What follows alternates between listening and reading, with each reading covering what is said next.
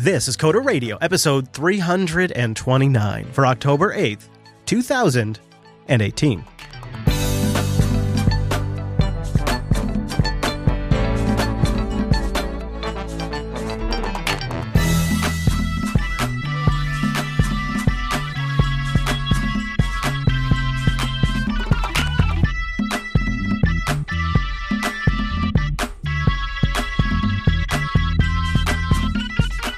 Hi, everyone, and welcome to Coder Radio, Jupiter Broadcasting's weekly talk show taking a pragmatic look at the art and the business of software development and its related technologies. Recorded here live in the beautiful Pacific Northwest. My name is Chris, and joining us every single week is the man on a mission. That wizard crawling in and out of airplanes, sometimes not so successfully. It's our host, Mr. Dominick. Hello, Mike. Hello, Chris, and let me tell you a story about ladders into fighter uh, plane cockpits. Doesn't sound like it's your thing, from what I hear. Uh, so I've done it many times. You have? Yeah, today- That's, strange. Yes, it's it's not that strange. Yeah, Come on, man. Griffin's Okay. griffinradar.com, buddy. Come on. yeah, no, I know. Um, it's just it's unusual for most people. But when someone calls your name and you have a tablet in one hand, you should wave with the hand you have the tablet in, not the hand you're holding onto the ladder with. Oh yeah, that's a good that's a good pro tip. That's a pro tip. That's a uh yeah, so so you fell out you fell out of an airplane cockpit before the show is what you're telling me, That's exactly what happened actually. and then on the way home after I got stuck in traffic. My back is killing me. Literally right now. My my friend Samuel Adams is helping me out, but my back I might have a brief trip to the hospital after the show. You know, I can tell you something. Uh, it only gets worse as you get older. I've I've learned, you know, because right now, like I'm healing pretty good because I'm in my 30s, and they're like, "Yeah, you're really lucky. You're in your 30s." I'm like, "Yeah, okay. what else do I need to get out?" of 30s too. So it only Yeah, gets it's- worse from here. They tell me. So this is so when we started the show, I was a men's medium. I just want to say this, right? Yeah, Now I'm an XL. yeah. And I feel like my ability, we've been doing this show since 2012 in the last 6 years, to take physical damage has like diminished greatly, right? Yeah. like a seven foot fall, granted landing flat on your back, would not have hurt as much as uh Right. maybe I'm wrong. Like you know, you have rose colored glasses and everything about how you used to be, but No, you're you're heavier, so you you you fall faster. I don't know. well, and your back is already torqued because like I carry, yeah, you're carrying more weight. I'm like 18 months pregnant, right? Like the beer belly of, of Satan over here. yeah, you know, I uh I was I was on I was on track. I was down like 25 pounds. When this this is not what today's topic's about. We have a great show lined up, but just while But we're it talk- should be. This I mean, is I what feel this- like this is a problem. It is. Many of our listeners have. You know what it is? it just wanna say is? that. Uh, is my ability to maintain a healthy weight and eating style really is greatly diminished when I'm stressed out. And I know this is like the most obvious statement that people hear all the time, but it took me a while to realize it. Like I I really saw the difference as I took on a lot more stress over the last few years. I saw I just saw a huge increase in my weight again, and I finally worked it down to a good healthy level. And it really is stress. It changes the chemical makeup of your brain and your body, and it just packs on the the weight. And it's uh, it's one of those things where you really you, you can try to have self control, but that's almost a little diminished when you're under a lot of pressure and stress, and you're already Oh sure. you're already Oh, using sure. your self control for other things, and so it's just yeah. Ah. Well, you know, then the problem is, um, I mean, I don't know if I mentioned this last week or rather Friday on the show. Um, next, not next week, the following week, I'm tr- I'm in one week flying to California, then to Texas, back home for a few days to do the show, and then I'm flying to New Jersey again. So when you're traveling like this, I mean, you know this better than anybody, Chris. When you're traveling, you're not sitting down alone at, a, at a, like a nice restaurant getting like a kale salad, right? What are you eating? Hamburgers, hot dogs, Anything you can, especially depending Any- on time crunch. That's cheap, especially if you know. Yep. Yeah. Yeah. Yeah. Yeah. Oh, yeah, for sure. Yeah, because that can be such a massive expense. Because when you're at home during that same time period, you're grocery shopping and you're getting a lot more for your dollar. Generally, when you're Sure. Well, traveling, you're, bu- you're everything's eating out. All all Well, my, my and my wife's still grocery shopping for her herself and Right. Reese, my son. So it's not like that bill went away. It's this is all in addition to. yeah. So yeah, I I think I, you know what I blame Southwest Airlines for this. It's even uh, my- it's even worse if you yeah. travel by road because you're really eating what's at the gas stations. And in the RV, we I- can make oh, meals, yeah. but yeah, yeah, gas station Yeah. lunch. Yeah. Mm-mm. So that's not what we're here to talk about. No. Us being old men who are slowly killing ourselves, right? Right. No, we are your uh, canary in the coal mines out there. For if you're going in this direction, stop now. All right, so we got a couple of bits of feedback, and then we'll get into uh, the events of the week. But uh, JK89 wrote in. He said regarding MacBook Mike's MacBook Pro mishap. That's pretty clever, actually. Uh, that's a good. That's a good alliteration. I got to give it up to that. That's not. That, yeah, that's yeah. This is why I make sure to do regular backups, one via Time Machine and one via Carbon Copy Cloner. If something goes awry, I can get back up and running with the desired configuration relatively quickly.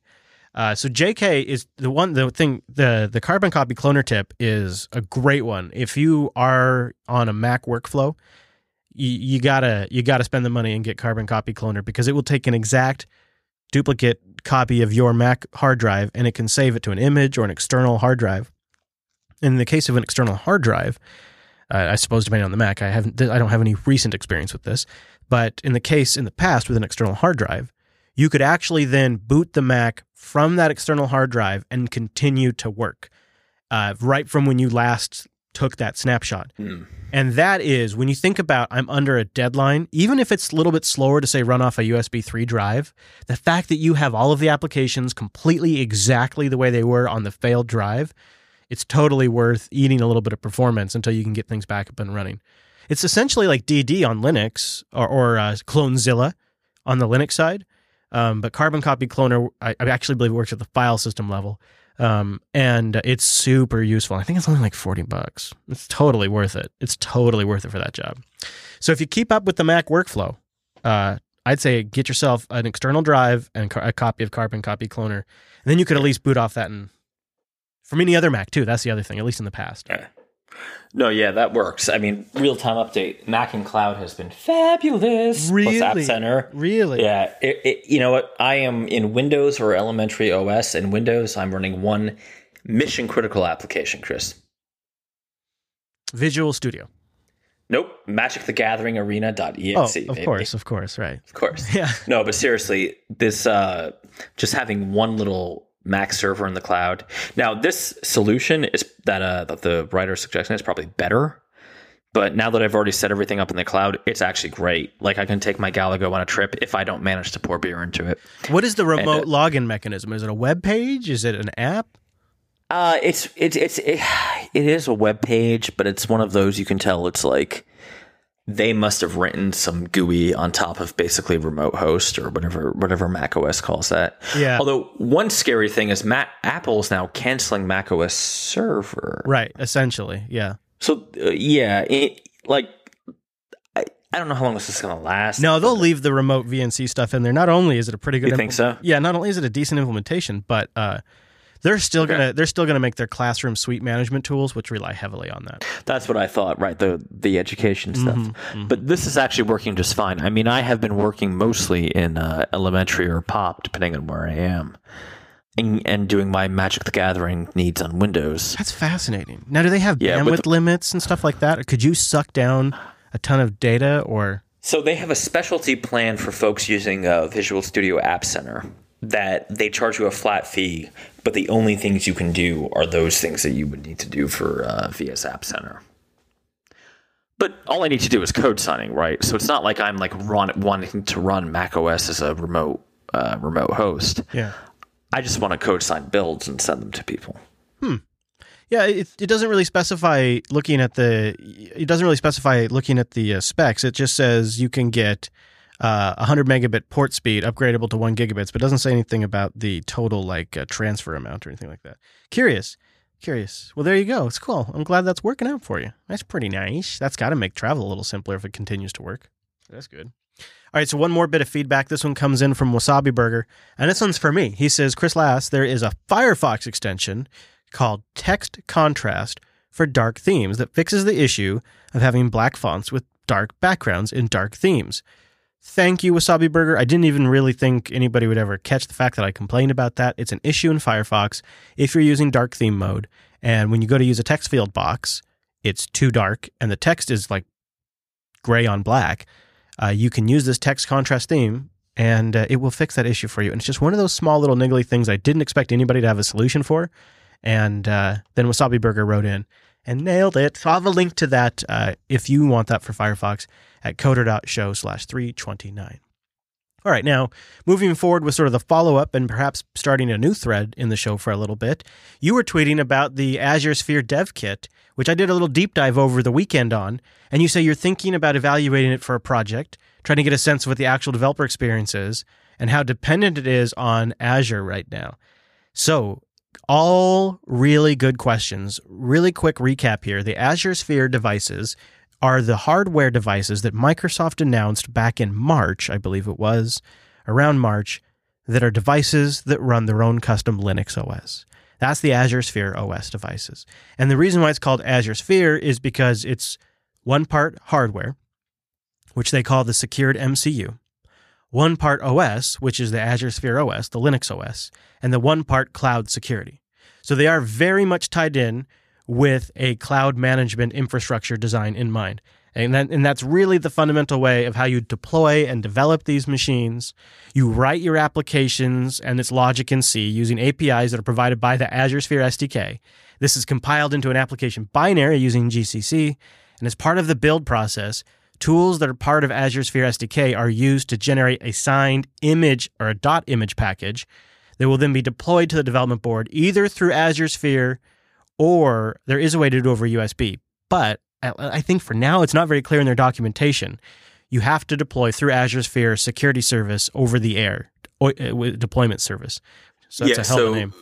So I got some clarification on that bit uh, already, actually. Okay, good. So my friendly Microsoft rep down here in Tampa, it is completely possible right now to deploy via USB. Yeah, right. That's but, what I was, but I couldn't see yeah, anything in their, their docs I, talk about Azure Sphere. So I did it on a TI board, which is not officially supported, but because ah. I have a closet full of TI boards for something else that we won't talk about, Ooh. it's a tremendous pain in the ass. So first of all, when I hear C and I hear GCC, yeah, what? and then someone tells me Windows 10 Visual Studio, I tell the bartender to stop serving me. Well, that's the you're you're you're, yeah. you're bearing the lead right there. Is uh, the yeah. fact that this thing is dependent on a Visual Studio and Windows 10 is a is a bit of a downer right now. I don't know if that's technically true. I think you could probably use this thing on any OS if you really were uh, so motivated. But through the grapevine, unofficially, I've heard it is not a technical limitation. It's a they needed to ship limitation. Yeah, and I think there's a driver for Windows 10 involved yeah. and all of that. Because if you think if you think about the toolchain here, um, ANSI, GCC, and you know boards that run Linux. Well, Mac for all of our uh, you know fancy coffee drinking Mac users and all of our Linux hippies there's no reason you can't do that. Right. And here's something else they put in the uh, in the like uh, getting to understand Azure Sphere OS dev kit boards. Towards the bottom of the docs, they say while the process of connecting an Azure Sphere device to the Azure IoT Hub is simple, you could also connect to other web services running online or on premises using a library such as curl. So you could just, you know, you could set yeah. this thing up to just curl URLs and pull things down if you really want to. So that's you could at least build something with with that. So this this is a weird situation. Um and you know, when I've been talking to my rep, it is both very very open and very very pro Microsoft. And it seems like the strategy they've taken is the path of least resistance or the path of least work is you just go all in on Azure services from Microsoft. But you can totally do your own service, host it on DO or AWS or whatever the hell you want. You just have to implement these libraries and it works. Um, so this is a, I don't even, you know, Chris, you remember the open core phase of life a couple years ago? Oh yeah. Yeah. I mean, there's still some, uh, there's still some of that going around, but it's, it's definitely, um, not in vogue anymore, right? Yeah, that's this is not even open core. This is like kind of open source, but if you want an easy way out, use our proprietary Azure technology and it just works. Well, and I have to say, mm, go ahead. No, I want to hear what you have to say. I've done it both ways. I mean, I have one of these dev kits. Um, I'm thinking of buying a few more, a few hundred more, and it's it's easier if you just use their tooling. I don't even know what to say. But there is, you know, from writing some code for this, you know, the, the C code you're writing, Chris, is just, I mean, this is ANSI C, right? This is, there's no, um, that I can see so far, proprietary extensions. Mm. Um, the GCC you're running is ANSI G- GCC. There is no, it's, you know, it's not like the MS C compiler, is Right. what I'm getting at. Yep, I follow you. Um, I don't know why VS Code on Linux or Mac can't do this. Yeah. Well, And they, I you could. You totally could. In fact, they even Well, say I- you could I use any did. text editor. right. I wrote most of the code for my little demo on VS Code on on, on Elementary. Mm. I'm so sorry, Pop OS. And uh, I mean, it was fine, but when I wanted to flash it to the board, I had to, you know, reboot into Windows, open VS 2017, and and and you know, Deploy. deploy. That may be a failing on my part where I just haven't taken the time to say, well, how does this actually work? Because I, I am positive somebody's going to be able to write a little app or a script that can do it from Linux. But I don't know what to think about this because, in a lot of ways, this seems pretty pro Linux. I mean, I. Yeah, you have to use VS Code for, or I'm sorry, Visual Studio proper for the easy way out Today. Today, but we're talking ANSI C, uh, the GCC compiler. Linux kernel on the device. In fact, I would have preferred .NET Core, to be honest with you. And there's a good chance that these Azure Sphere services that are the cloud aspect of this are also running on Linux.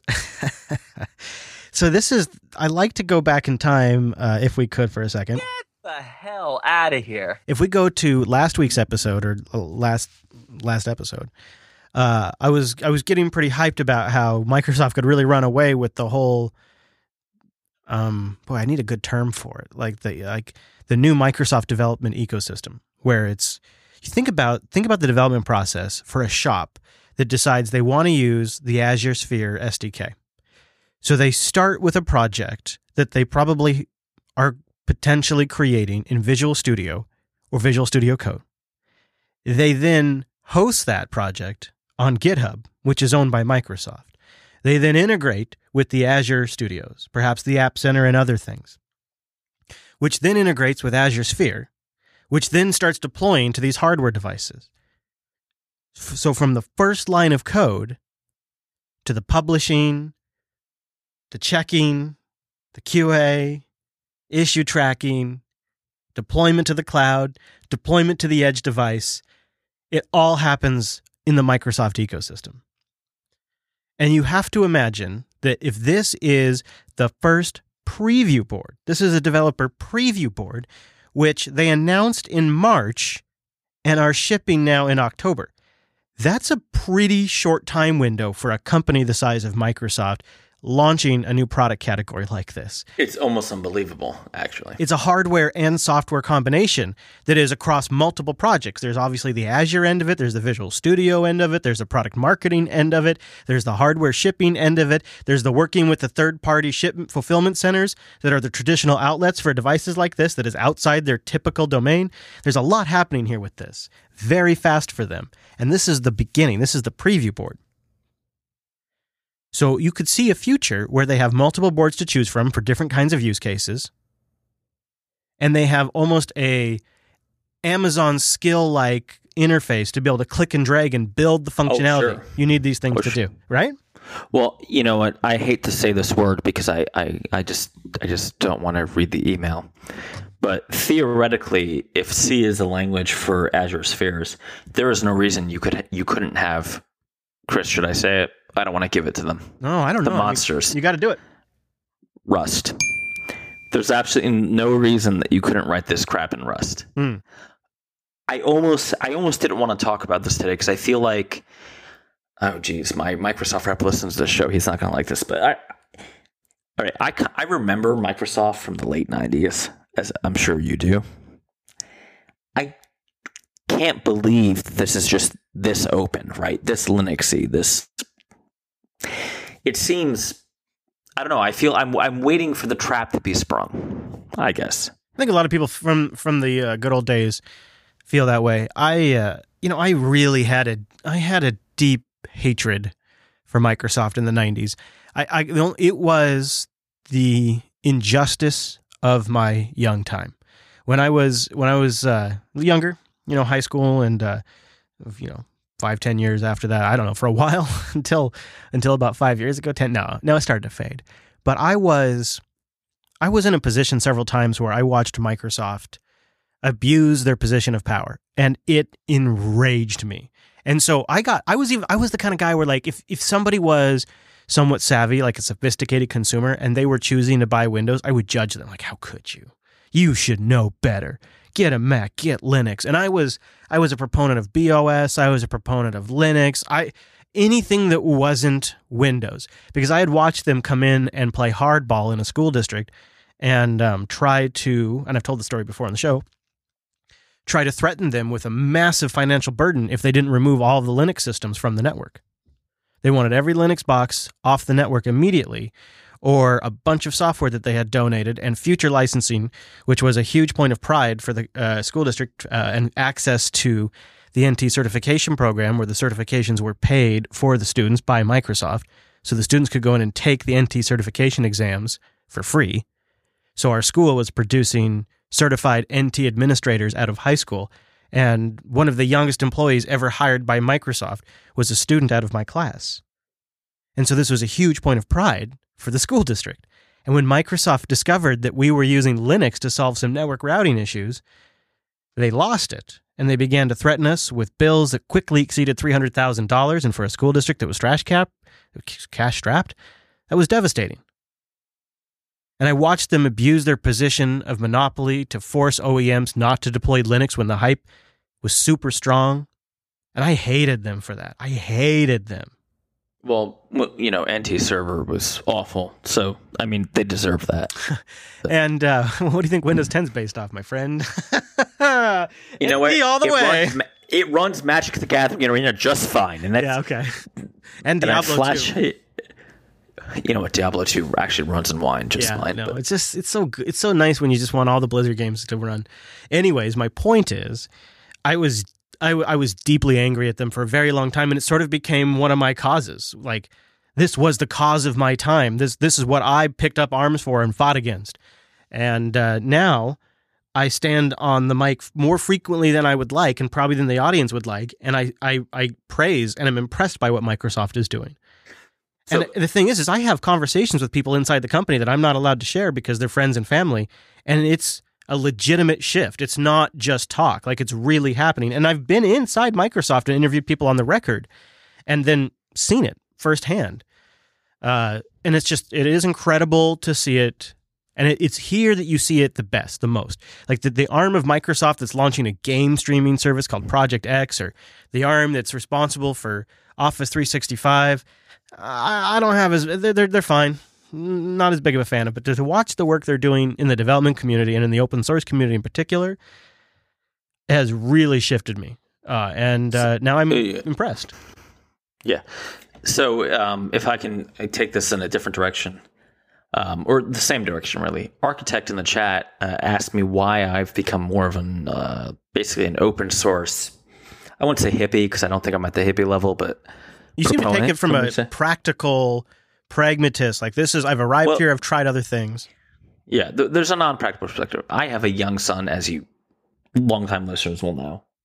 Um, Chris certainly knows, and you know, I am slightly younger than you, but one thing that was very helpful to me in learning how to work computers was you know, reading the old Java guides, right? Um, or rather the C guides, reading the old you know, remember shareware?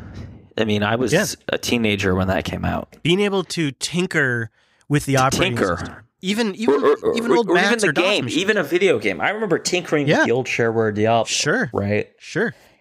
Figuring and, out how to get it to do certain things, or making multiple copies yeah. of it. Even. I mean, if you remember my, my my degree for for folks who have been listening a long time. I have I do have a bachelor's degree, but it's in medieval literature. So if you need someone to write a poem for your wife, I'm your man. but like I learned computer programming by hacking Diablo. right? And hacking in the old way, not the new, you know, go to jail way. Mhm. Like, Yeah. You know, changing the colors, doing whatever. I learned by breaking my operating system and then trying to fix it before my parents got me in trouble for breaking the computer. Oh, I opened up one of my mother's computers because I wanted RAM. So I harvested. So, you know Yeah. I'm not saying this in case she actually listens one day. I have a I have a slight recollection of doing the same and thinking they'll never Yeah. notice. They'll never know. A- Anything from their 64K, right? Like, It was it was it was No, but- it was an accessibility in a different kind of way. Like uh, Sure. modern devices are easier to use and accessible to way more people and have uh, ubiquitous connectivity for the most part. But yet at the same time, you can't learn by tinkering. You can learn by navigating. You can become an expert of the systems and the UI, but you can't become an expert like at a deeper level. so as I smashed my headphones into the microphone, which I'm sure our wonderful producer will take out, I look to my left and I have a board on my desk that is a controller for uh, uh, sunlight panels, for solar panels. High tech. This is straight out of the 1980s. Seriously, this is. You're laughing, I know. No, I, I can I- picture it. It's just some it's some basic stuff, huh? It's just a blue board, right? I've interviewed three kids this week, and I asked them a simple question. Are you ready for my question, Chris? Can you guess my question? What is the one basic uh, software development question I might have asked? You mean besides like like a test? Like you're having them look at this board? No, it's not FizzBuzz. It- yeah, I, I had them take a look at uh, not this board. I didn't take a look at a TI board that we're using for one of our upcoming products. Inappropriate? Mm, I see. And you're having them look at this board. What's the first thing you ask them? I would ask them, "How do you connect this to the computer?" That would be my first question. Bing, bing, bing! You got it in one. Please tell me that. answer I got. Uh, please tell me. Please tell me they say How about what? uh, I could tell you what they said, but you're going to be very sad. Uh, But- okay, okay, all right. Well, then I'll okay. I'll change my answer and I'll say you Take a connect. To, guess. you connect to it over Bluetooth. Oh, it's even worse. They said Wi-Fi. really? Although I think Wi-Fi is worse. Yeah, Yeah. like the idea of just like you know TCP ports, right? Just like having these simple ports and like you know Oh, yeah. It's it's all set up and ready to some go. It's just got a whole Right. OS on there uh, already connected to the Wi-Fi network, listening for your connection. Yeah, it was it was like pulling teeth. But yeah, I, I feel like and I and and and you know I I know I often complain about young kids I interview. I don't think it's their fault. I think it's because you know when I buy a laptop, when I used to buy stuff, I never bought Apple when I was young, but because I was poor. We used to buy like you know the gateways. We have to go. At, we used to go to Best Buy at six in the morning and stand in line to get the gateway computer for me. But you could open that thing up and change the parts, right? That was a completely open system. Yeah. Same with Compaq, same with HP at the time. Uh, now you buy a computer, everything's glued on. How are how are young folks supposed? To, and this is not the topic for today, but I just screwed up Chris's show. Um, how are folks supposed to learn how this stuff actually works? You know, and, and I was trained as a Java developer, but I have to tell you, knowing how flip flops work and you know just basic like concurrency and memory management is super uh, frankly mandatory. And if you don't, I don't know, if you've never like opened up a computer, like I will give Dell some credit here, and we have no sponsors anymore, so I can say whatever the hell I want, right, Chris? Boom. Within reason. I have a Dell Optiplex tower here that is running a flight simulator. Granted, because I bought AMD, not NVIDIA, it's not running it very well. It, frankly, it cries. But you know what? I could pop that baby open and slap an NVIDIA in there tomorrow, right? If I'm willing to spend the money Totally. You buy an Apple, you buy uh, an HP laptop, you can't replace anything. I mean, I don't. I, I guess I don't understand how we expect. You know, you and I are crump, grumpy old men, and we expect these young people to learn everything. How can we expect that of them when they don't have the opportunity that we had to just pop open the box and, hey, I mean, I replaced a processor once. It was a pain in the ass. And I love doing. I again. loved building machines back in the day. I'll tell you what I think. it Right, you went back in the day, right? Back Yeah. in the day, I don't. Well, first of all, I don't mean to. I don't mean to disparage because I know there's. This isn't true for every, uh, every uh, young person, but um, these young kids aren't as interested in the technology. I I've told the story again, but ten years ago, well, way more than 10 years now, way more, but I worked at a school district and we had three computer labs that were full of people learning about computers. When I was in high school, we had three computer labs. 10 years later, I came back to that same school district as a contract employee to do some work with their IT department, and they didn't have any computer labs left. They had a department where there was a TA set up for about seven kids who were interested in computers, and they just worked with the IT guy as a as a TA arrangement. There has been a massive decline in interest in how the technology works, but almost all of those kids had a device that we had to add to the Wi-Fi network. You know, like a iPod Touch or an Android or an iPhone. So they all had access techno- to technology. So in a way, we've traded innate curiosity for building technology with massive access to completely built technology. And so they're sort of starting at a different ground level now. They're starting at a much higher abstraction in both software and hardware. And they have things that are massively more accessible to them. Like we've lamented before on the show, like droplets. They can create servers. We can too. We have access to the same tools. We can all now create servers within seconds and we can submit apps up to an app store that immediately get published around a huge CDN and get placement in a store that has all the payment processing set up for them. Like you used, Still you used to have case with Apple. you, you used to have to build all that stuff. Like all of these things you used to have to build are all built now and commercialized. And it's just a matter of deciding who you want to pay or how much you can pay or what you want to build versus use. And it's a totally different level of access. It's ubiquitous now. Whereas before, you kind of had to build your way there. And I will grant you, it means you learned a stronger fundamentals about the technology. But it seems like we get along because this same pattern is repeated throughout all of history. Look at the radio. It- when my when my dad was a kid, it, it was common for people to build radios as a hobby, and you knew how to take things apart and build a radio. Nobody builds radios anymore for the most part. Just same thing with cars. I look under my, my the hood of my GTI, and uh, it basically looks like a MacBook in there. And uh, I get a push notification when I, I have a low air uh, uh, tire thing. Like it's uh, it's a totally different level versus an old truck out in the field where, uh, or actually even my RV. I open up the engine compartment to my RV and it's huge, and I can kind of just figure out what everything does. I've never changed oil on anything in my life until I got an RV. And they went, oh, that's where the oil goes. That's where the oil drains. This is where I put the bucket, and that's the oil filter. Oh, well, I can do this. This is easy it, it, because it's all out and big and accessible.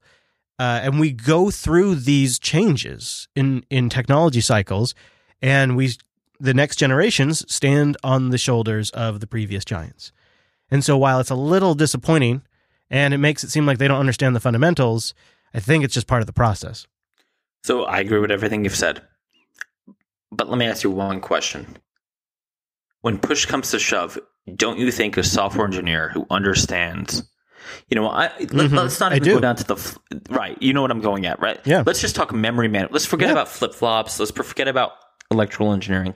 Let's just say basic computer science, memory management, compilers, things like that. Don't you think he or she has an advantage over someone who, you know, frankly doesn't? I I at least think they have a better innate intuitive understanding of how things work and maybe why things don't work right or don't perform right. I don't know though if it gives them a massive advantage if if everybody's using the same abstracted tool. Um, you know, if you're dragging blocks in a All right, cloud so, provider. So, so this is where I'm going to push back. When we started the show, one of my big cash cows was rewriting Objective C code. Remember, this is pre ARC. This is 2012, right? Mhm. Rewriting Objective C code for companies that had hired Java developers that claimed to know Objective C, but never work in an environment without a garbage collector. Like that was a a gold mine for me.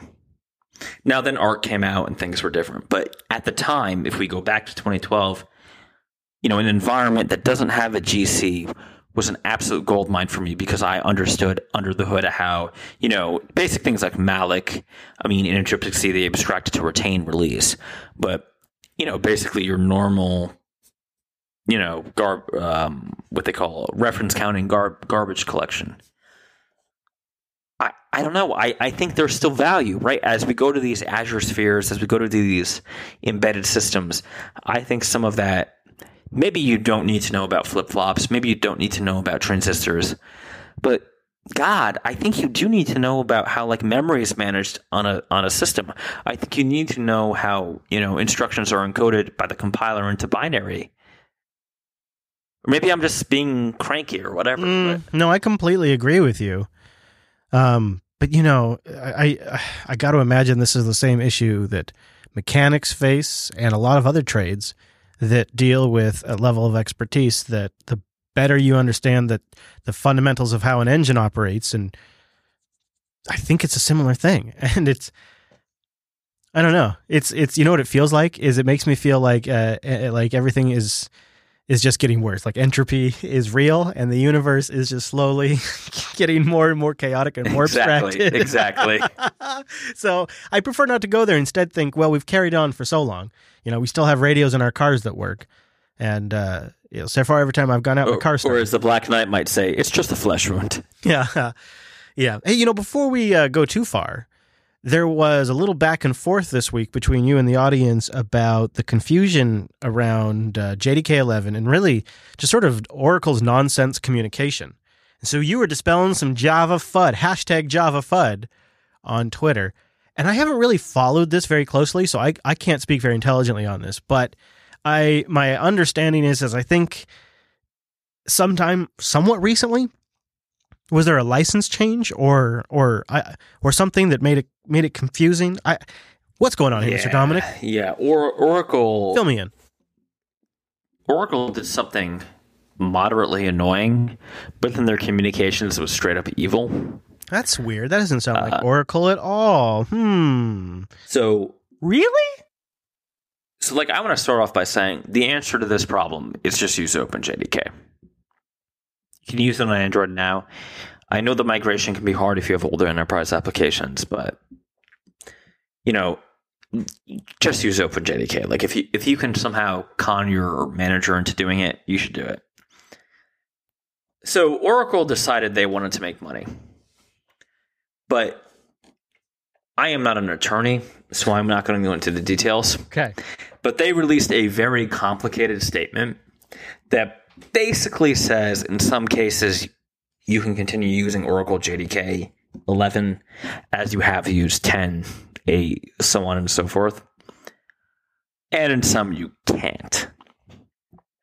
So my small business answer to that problem is move to the Open JDK. Yeah. Right. Like that's that's the simplest solution to the problem the reality is Oracle is basically trying to monetize Java. Um, and if you work for Oracle and you want to dispute this, please do. But I have spent a lot of time in the last few weeks reading the documentation you all put out and talking to very, very, very concerned developers in your community who don't know what the hell you're doing, frankly. Um, this is weird this is one of those situations that even if it's all benign, the way it was put out there doesn't feel good. This is so uh, yeah. It, this is always the fear when Oracle buys uh, an important property like this. This is always the fear of what's going to happen. It took them a, a lot longer than I expected. I got to say, they showed real restraint here. So the rule of thumb here is, if you can, jump over to OpenJDK as fast as possible. That's really the answer. That is the answer. I mean, it's weird. To be fair to Oracle, which just doesn't feel right, um, they are not overtly charging for JDK 11, but they're potentially assessing you for liability later. Business? You know, this, yeah, this reminds me of one of the, like, Q, not to bring this up again because I said I wouldn't, but you know, here we go. Um, this is one of the situations where it's like we might decide that you're violating our license and therefore have to pay us. Which, yeah, I just want to tell you guys, .NET Core or OpenJDK, they're both great. You'll be fine. This has all been getting weird since the lawsuit with Google. This has all been getting weird. Well, this is all about Google, right? I mean, at the end of the day, this is all about, you know, Sun didn't know how to make money Oracle is frankly obsessed with money. So, yep. yes. Yeah. All right. Well, uh, one more for the hoopla before we get out of here. Uh, those APIs. You know how Google Plus was never really famous for having a very great developer API? Well, it turns out the APIs they did have. Wait, you mean Facebook? Yeah, I'm talking Google Plus. See what it- there? See yeah. Turns out the limited APIs they did have uh, caused them some problems, and today Google is announcing that it is sunsetting Google Plus. The consumer version of Google Plus currently has low usage. They write on their blog, and the engagement. Ninety percent of the engagement on Google Plus is less than five seconds.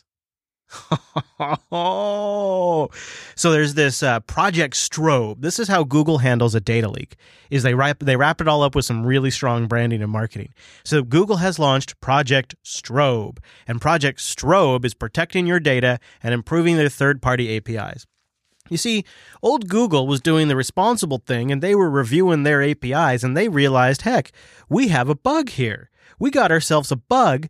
It's existed since 2015. It's amazing. Yeah. Uh, see, the data though that was that was leaked was limited to static optional Google Plus profile fi- fields, including names, email, address, occupation, gender, and age. It does not include any other data you may have posted or connected to Google Plus or any other Google service like messages, account data, phone numbers, or G Suite content. They say they discovered and immediately patched the bug on March of 2018. They believe, get ready for this, it occurred after after a launch as a result of the API's interaction with subsequent Google Plus code changes. Speaking of uh, testing, yikes. They say the review did highlight the significant challenges in creating and maintaining a successful Google Plus that meets consumers' expectations. Given these challenges and the very low usage of the consumer version of Google Plus, we've decided to sunset the consumer version of Google. We will implement this wind down over a 10 month period, slated for completion by the end of next August. Google Plus is dead, and it had a bug that could potentially have leaked data. They don't know if anybody took advantage of it. But uh, Project Strobe is here, and Google Plus is going away. And it's, uh, it's um, I don't know, about four years too late, I guess. I, I just thought at this point they were just going to keep it limping along forever. I really did. I was like, geez, if they haven't killed it yet. So, what do you think of this? Google has discovered their own data leak related to uh, a code change that then impacted the way an API behaved. Oops. are you muted over there? Where are you? Come back. Yeah, it's uh,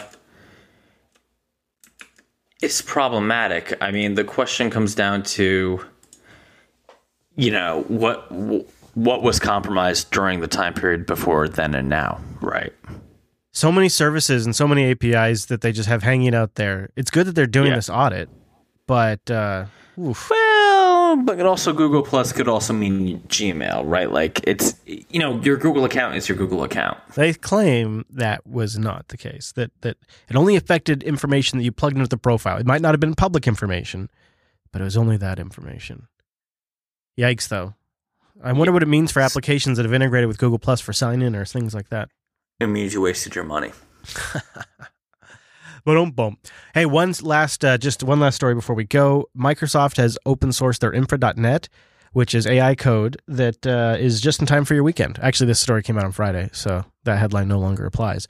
Uh, but a team at Microsoft's Research Center in Cambridge, yes, that's in the UK, kicked off development of the framework in 2004 and it was released for academic use in 2008. Since then, it's been getting refined, and now it's available up on GitHub. It takes a model based approach to machine learning.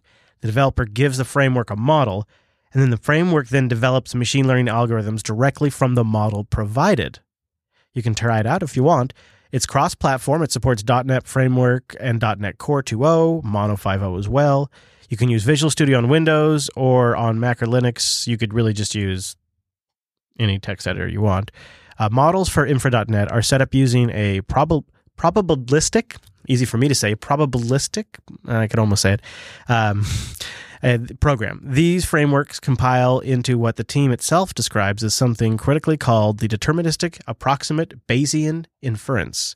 This is a highly scale. This is highly scalable with Microsoft using a system that slurps up knowledge from billions of web pages. The uh, Bayesian inference is the interesting aspect to this, and the fact that you feed it a model and then it figures things out instead of creating the model. Microsoft is uh, pretty proud of this. They've been making a big stink over uh, last Friday and over the weekend. And we'll have a link to the story if you want to know more. Microsoft, once again, just open sourcing that S. Code is up on GitHub too, so you can just go download it and give it a go. The uh, let's see, what is the license? What did they license it as? Oh, surprise, surprise! It's the MIT license. What a shocker! They seem to be putting a lot into that. They like that MIT license there over at uh, Microsoft. MIT's the best, baby. BSD and MIT, only oh, way to go. Oh, oh, I, I don't know. I don't... It's negative in the freedom dimension. Ah, there he is, Mm. my old enemy. Anything else we want to touch on this week, Mr. Dominick? Uh, I don't think so. I mean, can I just say OpenJDK, OpenJDK, OpenJDK? On elementary OS, apparently. Oh, or, or, you know? Even Windows, just Hmm. just You- don't use Oracle's JDK. You radical. All right. Well, uh, I'll send people over to the Twitter at Chris LAS for me, at Jupiter Signal for the network. You can find Mr. Dominick at dominucco. Uh, anywhere else you want to send people uh, on the internet for you, Mr. Dominick? Anywhere? Uh, anywhere? No? No. He's gone. He's left me. He's off to go get another Sam Goodbye. Adams. Goodbye. Goodbye. I'm getting a Sam Adams. oh, you bastard. Here I am with my water. All right, we'll check the calendar for when we're live next week, jupiterbroadcasting.com slash calendar. You can find the show posts over on that site or coder.show where we'll have links to everything. This episode in particular, coder.show slash 329. That's also where our contact page is. And you can give us your feedback, your opinions on our subreddit, coderradio.reddit.com, which is, I think, all of the feedback for this episode came from the subreddit. So thanks, you guys. You rock. Thanks for joining us also, and we'll see you back here next week.